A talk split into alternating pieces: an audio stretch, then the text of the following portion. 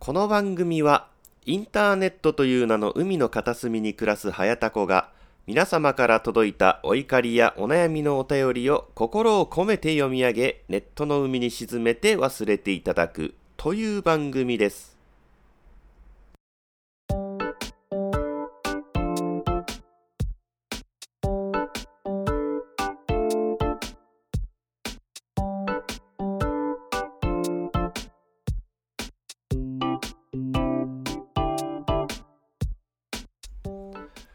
も、はやたこです。タコラジこと、はやたこの海中生活9日目でございます。えー今回もよろしくお願いいたします。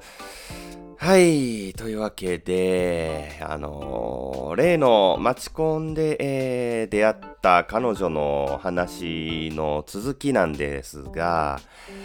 あの、別れた後もずっとタコラジを聞いてたみたいで、えー前回の配信の次の日にですね、えー彼女からメールが来まして、あの、私のことを話しててびっくりしましたと。えー嬉しくて、寂しくてついメール、えーしてしまいました。えー私も、えー、はやたこくんと話したいなということで、えーまあ、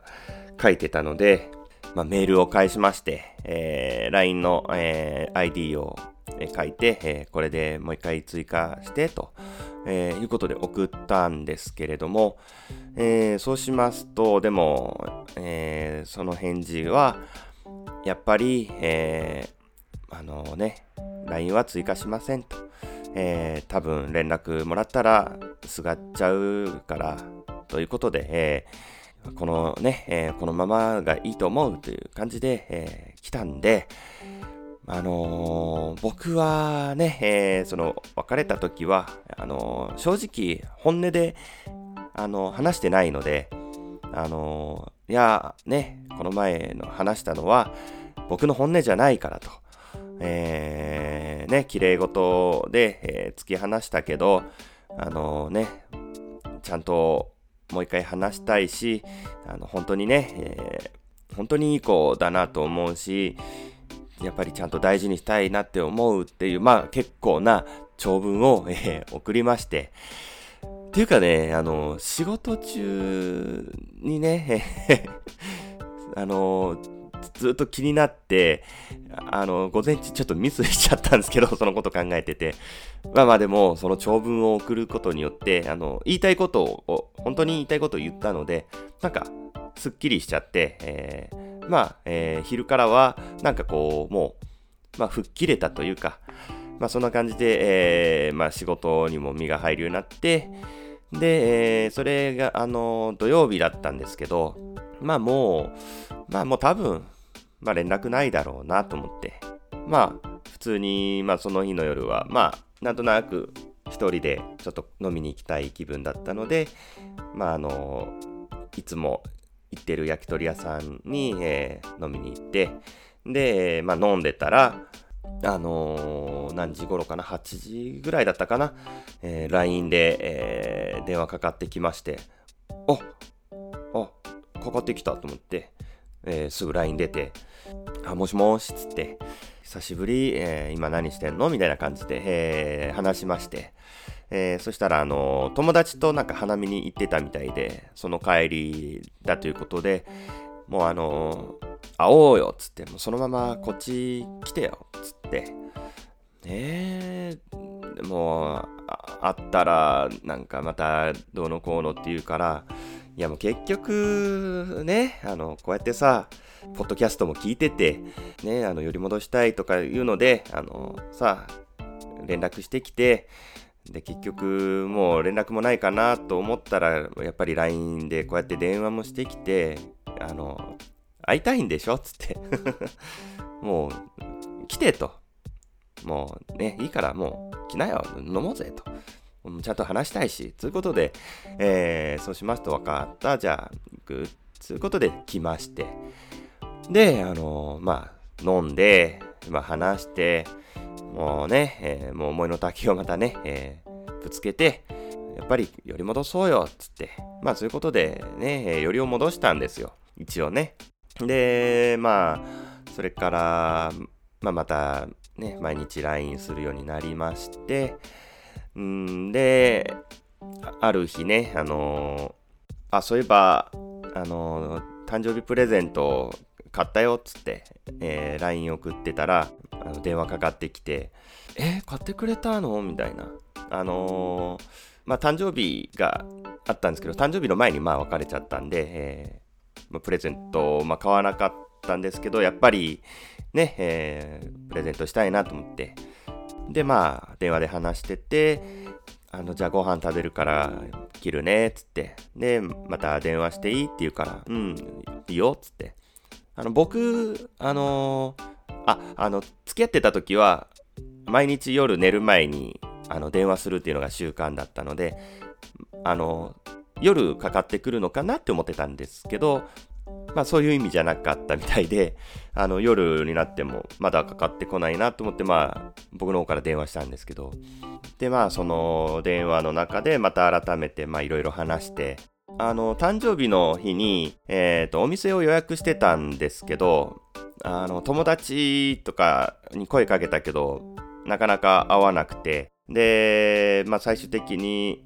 あの、行くってなってたけど、やっぱり行けないってなったから、もう1週間前だったんですけど、まあそこのお店っていうのが、まあ1、2週間前に予約しても予約取れないようなとこだから、あの、美味しいっていうのも聞いてたので、絶対行きたいと思って、あの、Tinder っていうね、マッチングアプリがあるんですけど、ちょっとあの、そちらの方で、あの、マッチングした子にもう、まあ絶対無理だろうなって思って、思ったけど、まあちょっとほんと急なお誘いで申し訳ないんだけど、あの、今週土曜日、あの、お店予約してるんだけど、ちょっと行く相手が、ちょっと急に行けなくなっちゃったから、もしよかったら行きませんか？ということで、えー、メッセージしたら、あの、はい、全然大丈夫ですっていう感じで、まあ、来て、まあ、その日はその女の子と、まあ、飲んだんですけど、っていう話とかもしたらめちゃくちゃ焼き餅焼いてて、あ可愛いな、こいつと思いながら。なんか、いやでも別れた後だし、あの、あなたブロックしてたじゃないですか、つって僕はね、ブロックしてたから、いや、本当はやっぱりね、あの、その子と行きたかったから僕は、あの、1週間後ぐらいに LINE したんだけど、ブロックしてたじゃん、つって。まあ、でもめちゃくちゃ焼き餅焼いてて、えー、嫌だ、なんかその、その子の連絡先消してとかね、言って、いや、それ彼女が言うセリフじゃんと思って、もうやっぱりそうやってもう好きなんでしょつっても焼くってことはもう、あの、使用期間の意味もね、含めて2ヶ月じゃああとね、えー、もう付き合おうよっつって。で、改めて話をしたんですよ。で、うん、そうだねっつって。分かった、じゃあ、それでお願いしますということで、えー、電話を切って、で、次の日もちょっと、なんとなく僕あんまりそういう朝おはようとかいう LINE しない派なんですけど、なんとなくちょっとこうね、えー、おはよう今日も頑張ろうね、みたいな、あの、マイハニーみたいなちょっと冗談で送って、そしたら向こうもおはようマイダーリみたいな 帰ってきてあの、ニヤニヤしながらね、えー、仕事してたんですけど、えー、昼前ぐらいにね、えー、やっぱり、あの、私は前を向きたいと。これは依存だと。好きとかじゃない、違うという LINE が来まして、はぁはい？と思って。いや、昨日の今日、えー、どういうこと？えー、心変わり早いなと思って、もう、もうなんかもうどうでもよくなっちゃって、もう、はいはいと。もう別に、まあ僕はね、つかず離れず、あの、まあ、あの全然他にね、えー、いい人がいたらもう全然乗り換えていいからっていう感じで言ってたんですよ。そしたら、あの、向こうは逆になんかその余裕な感じがなんか嫌だみたいな、ちゃんと見てほしいみたいな。言ってたんで、そういうのも含めて、じゃあもう分かった。もう付き合おう、もうそばにいてくれと。あの、ちゃんとね、また僕のことを見てくれということで、あの、言ったのに、いや、意味わかんねえわ。もう、だからもうね、あ、はい、そうですかと思って、ああ、もうお好きにどうぞと。でもう離れるなら離れる、えー、戻ってくるなら戻ってくるで、ね、えー、のもうはっきりしてくれと、えー、LINE 返したら、あの、自分勝手でごめんなさい、じゃあ私は離れますと。いうことで、あの、なんか僕も頭きちゃって、あ、じゃあもう二度と連絡しないでくれと。もう僕ね、今今年大事な時期だからあの年内にウェブデザイナーとして独立しようと思って今本腰入れて動いてる状況でもうそういうことでいちいちあのね気をもんまされたくないしもうね足引っ張るだけの女なんかいらないと思って支えてくれるならいいけどもうそんなの邪魔だからねえー、もうこれ以上振り回されるのはもうごめんだと、えー、いうことで送って LINE をえー、分かりましたと。で、LINE が返ってきて、もう終わったんですよ。いや、やっぱ女ってもうなんか信用なんかできねえなと思って、なんかもうな、あんなのマジで。いや、プレゼントどうすんのこれ。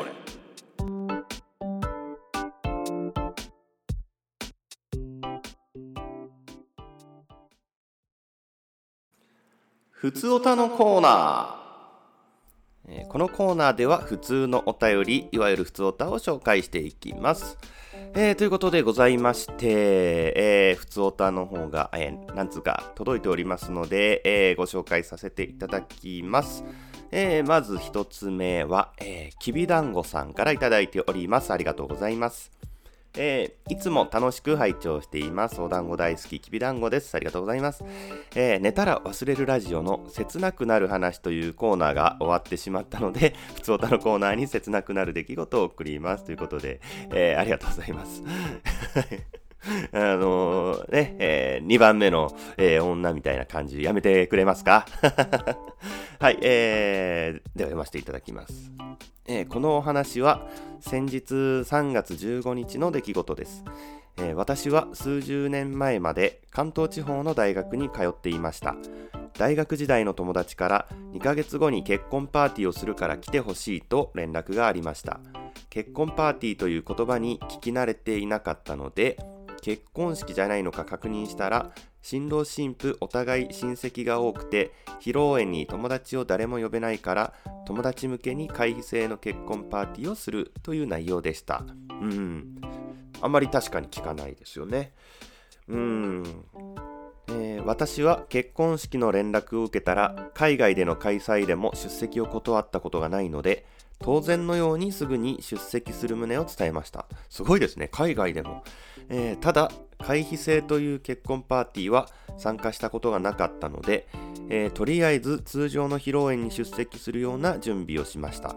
えー、同じ部活の仲間の結婚パーティーなのでグループ LINE で集合場所とかも情報共有して当日を迎えました。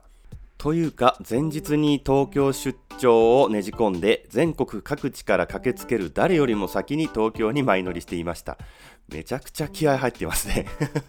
やる気満々じゃないですか、えー、結婚する友達を祝福したい気持ちと大学時代の同期や先輩や後輩に久しぶりに会えるワクワク感でいっぱいだった私ですがメンバーと再会した時に一つの疑問を抱いてしまいました。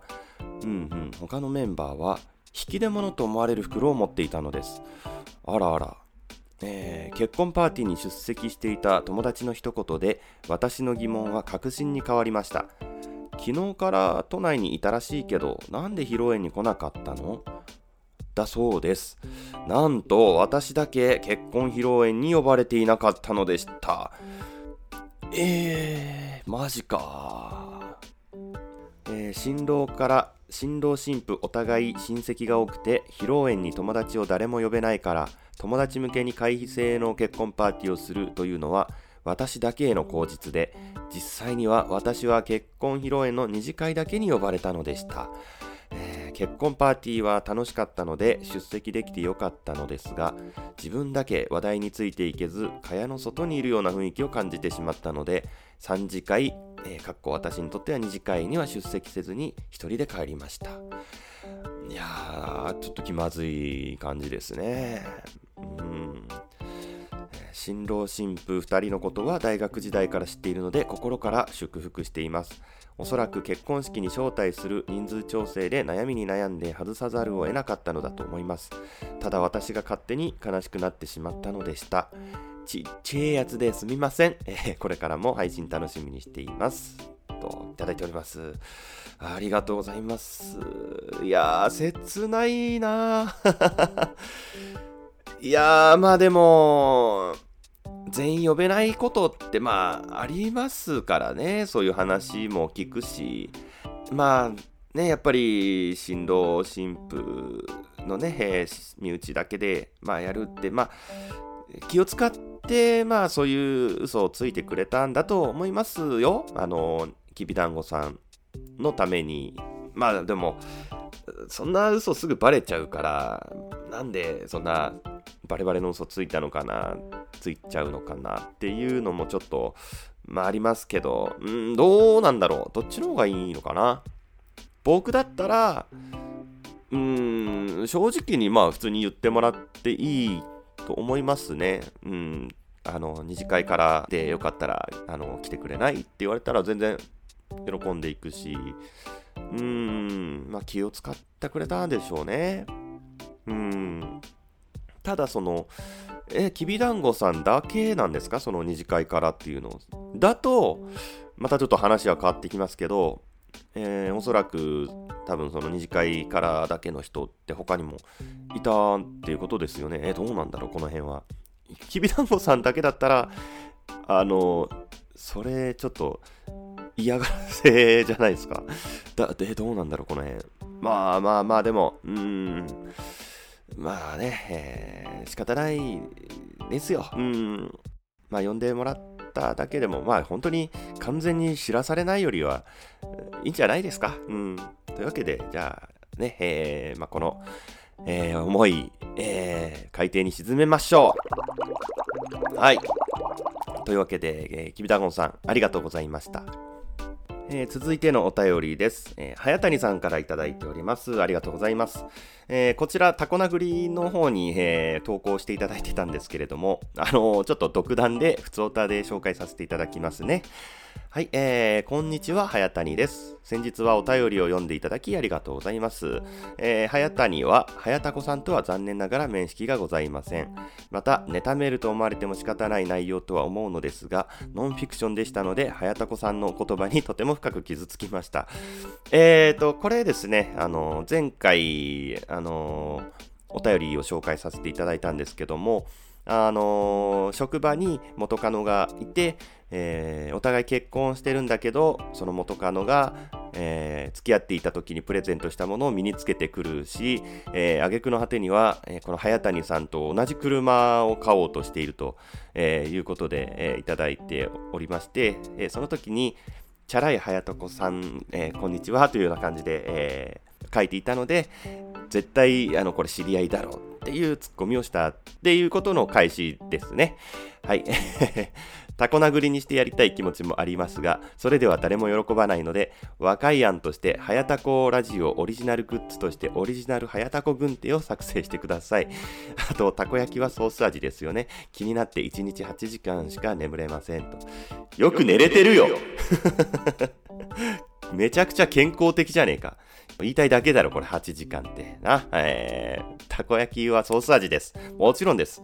ね、えー、というわけで いただいております。あ、はやたこ軍っている？使うそれ。普段軍手使うことある？っていうか、軍手ってなんか無駄に高そうだし、作らねえよ。はい。えー、というわけで、えー、これからも、あの、ふつおた、ね、えー、お送りください。ありがとうございます。はい、というわけで、ふつおたのコーナーでした。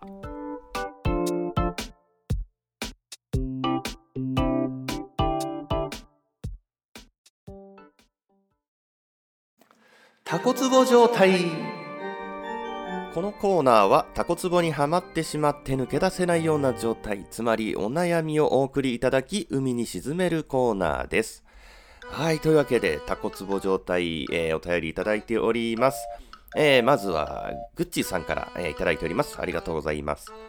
えー、いつも楽しく聞かせていただいております。えー、もっとヘタレエピソードが聞きたいです。えー、さて、私はポッドキャストを配信しているのですが、常に話のネタを探しながら生活しています。いいネタが入ったらネタを熟成させようとメモするのですが、後で確認しても何のことかわからなくなってしまい、ドツボにはまります。また、他のポッドキャストに投稿しようと思っても、自分の番組で話そうか迷っているうちに鮮度が落ちてしまいます。どうすればいいでしょうかと、いただいております。ありがとうございます。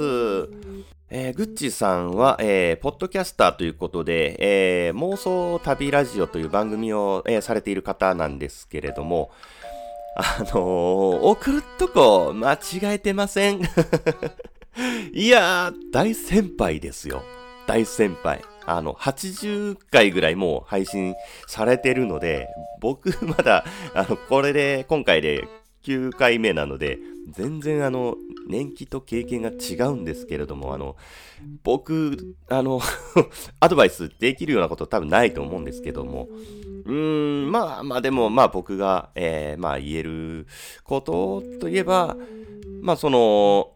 ポッドキャストの、えー、話のネタを探してるんだけども、後で確認しても何のことやらとか、えー、寝かせてる間に鮮度が落ちてしまいますと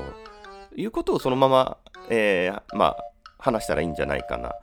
て思いますね。うん。まあ僕も、まあ普段やっぱり、ポッドキャストを始めてから、えー、まあいろいろメモすることが多くなったんですけども、うん、全然あまり気にしないですね、鮮度とかは。まあ、あの、時事的なことは、まあ、やっぱり取り扱わないのかなどうかなわかんないですね。適当にやってます。はい。もう適当にゆるく、あの、させてもらってますんで、えー、ね、えー、こういうのは、あの、墓場のラジオの方に、えー、送ってください。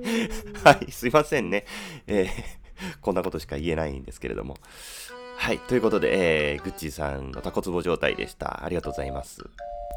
えー、続きまして、えー、皆さん、来ましたよ。あの男から。えー、メールが あの、例の元友人のクズの Y の、えー、例の彼からメールが来ておりますので紹介させていただきます。えー、こんばんは。例のクズの Y のメールの匿名希望改め匿名平社員です。うるせえな。やかましいわ。匿名係長のパロディだろ、それ。えー、今回は非常に悩んでいることがあるのでメールさせていただきました。えー、というのも、実は彼女が妊娠してしまったのですが僕は下ろしてほしいと思っているのですが、もうやだ、こいつのメール読みたくねえよ。なんだよ、これ。えー、彼女は産みたいと言っているのです。いや、否認しろというツッコミはわかります。が、その日はなんだかお互い燃えてしまい、そのまましてほしいと言われ、コンドームをつけずにやってしまい、もう行きそうだからコンドームをつけると言うと、いや、もうちょっとこのままと言われ、足を絡ませてきて、その時の締め付けで、もうこれ読んでいいの？これ大丈夫かこれ？もうやだよ、僕。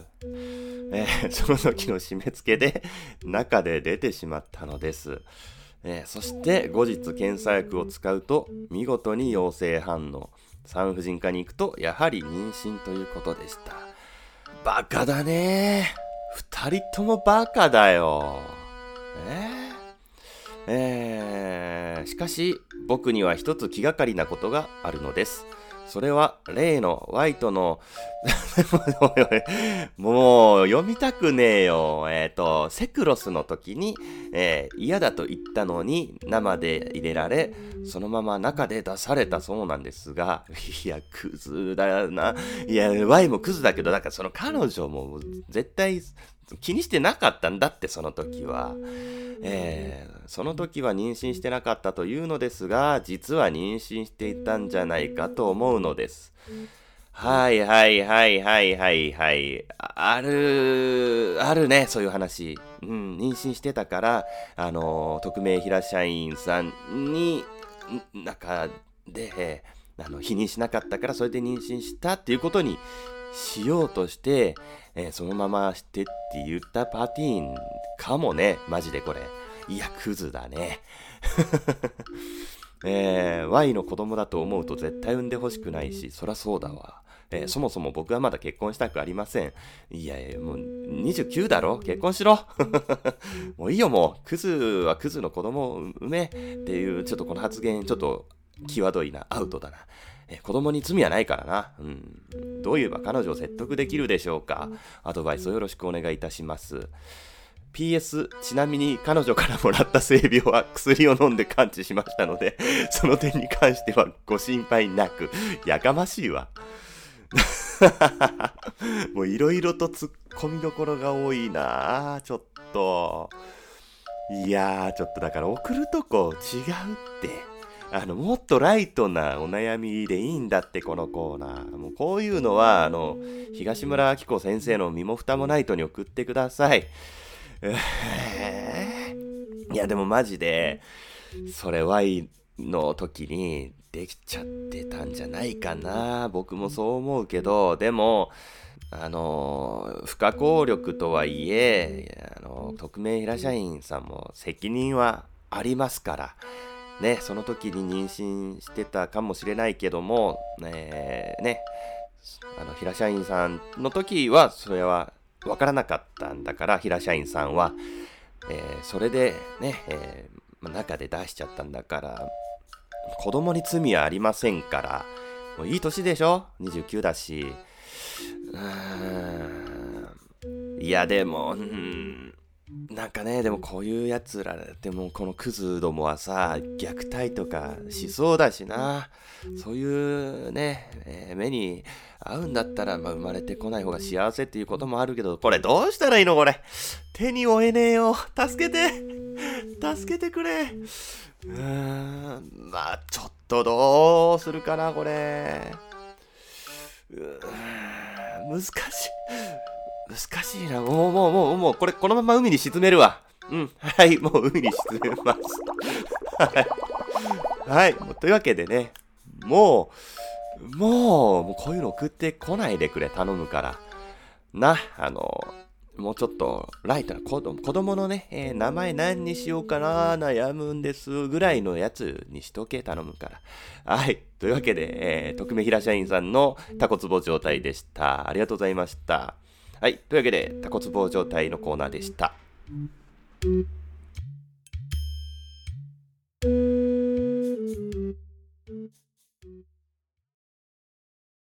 勝手にランキングナンバー8このコーナーは架空のランキングを作っていただき、その8位っぽいところで、えー、オチをつけていただく大喜利コーナーです。はい、というわけで、えー、早速紹介していきましょう。えー、まずは、えー、カマ様からの、えー、勝手にランキングナンバー8。えー、ドラゴンボールの好きなキャラクターランキング。第1位、孫悟空。やっぱり主人公なので。第2位、ピッコロ。生き様がかっこいいと思います。第3位クリリン名脇役いい味出してると思います、えー、そしてちなみに第8位ははっちゃん理由はご想像にお任せします。えー、といただいております。ありがとうございます。あの、言いたいだけだろ。はっちゃんって、あの、もう初期のやつね。あの、フランケンシュタインの怪物みたいな見た目のね。あの、気は、えー、優しくて力持ちの、あの、元祖みたいなやつね。はい。ちなみに第18位、人造人間18号、えー、以下同文。だから言いたいだけだろって。16位と17位も、あと19位と20位も言ってやれよ。はい、というわけで、えー、いただいております。ありがとうございます。えー、カマ様は、えー、グッズのプレゼント希望ということですので、えー、ステッカーを今、あのー、印刷注文に出してますので、えー、出来次第、えー、送らせていただきたいと思います。えー、届くまで、えー、お楽しみに。ということで、えー、カマ様の勝手にランキングナンバー8でした。ありがとうございます。続きまして、えー、ラジオネーム鳥インフルエンサーさんからの勝手にランキングナンバー8。えー、はいといえばランキング。えー、第1位、ひょっこりはん。第2位、おっぱっぴー。第3位、サザエでございます。ちなみに第8位はチーズということでいただいております。ありがとうございます。いや、チーズが1位だろ。このパターンね、うん、あのー、1位が8位に持ってくる、このね、逆パターンね。もういいよ。はい、えー。ということで、鳥インフルエンサーさんの勝手にランキングナンバー8でした。以上、勝手にランキングナンバー8のコーナーでした。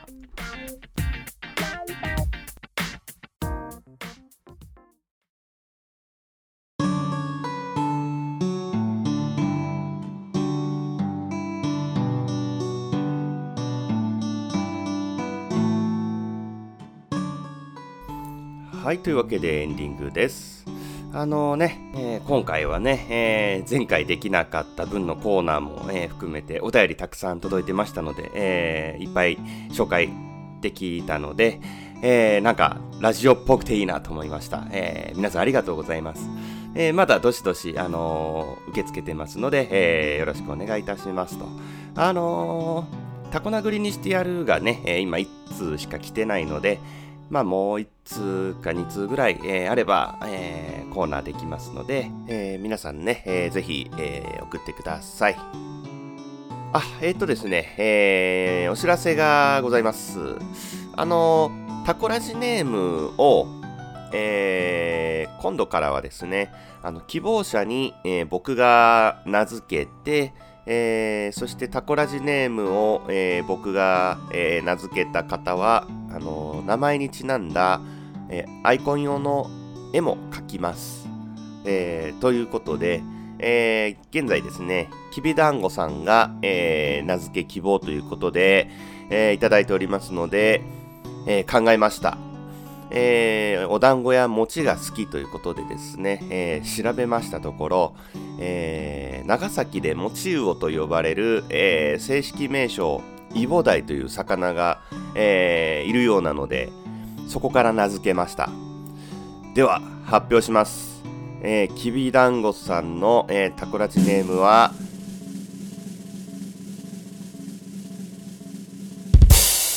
イボ大五郎です。はい、あのー、変更は 1回だけ受け付けますんで、えー、もしご不満があるようでしたら、あの、お知らせください。えー、まあね、えー、とりあえず、イボダイの、えー、絵を描きまして、お送りしますので、えー、お楽しみに。はい。というわけで、えー、タコラジこと、はやたこの海中生活では、お便りを募集しております。日常会話でよく耳にするうんざりするほど聞き飽きたフレーズを募集する耳タコフレーズのコーナー。架空のランキングを作りその第8位っぽいオチを考えていただく勝手にランキングナンバー8のコーナー。タコ殴りにしてやりたいと思うほど怒っていることを募集するタコ殴りにしてやるのコーナー。ハマってしまって抜け出せない状況つまりお悩みを募集するタコツボ状態のコーナーがございます、えー、その他質問感想愚痴要望クレームご意見ふつおたなどなど何でも構いませんので、えー、お気軽にお送りください。えー、はやたこの海中生活で検索していただくか、はやたこラジオ .com までぜひアクセスしていただきますと、海中ポストがございますので、そちらから投稿をお願いいたします。えー、採用された方でプレゼントご希望の方は、えー、番組特製オリジナルステッカーをプレゼントいたしますので、どしどしご応募ください。えー、また、ハッシュタグ、はやたこの海中生活、えー、もしくは、ハッシュタグ、えー、全部カタカナでタコラジでの、え、ツイートや、え、iTunes のレビューもお待ちしております。はい、えー、というわけで、え、タコラジことはやたこの海中生活、今回はここまでとなります。え、それではまた次回お会いしましょう。え、ありがとうございました。さようなら。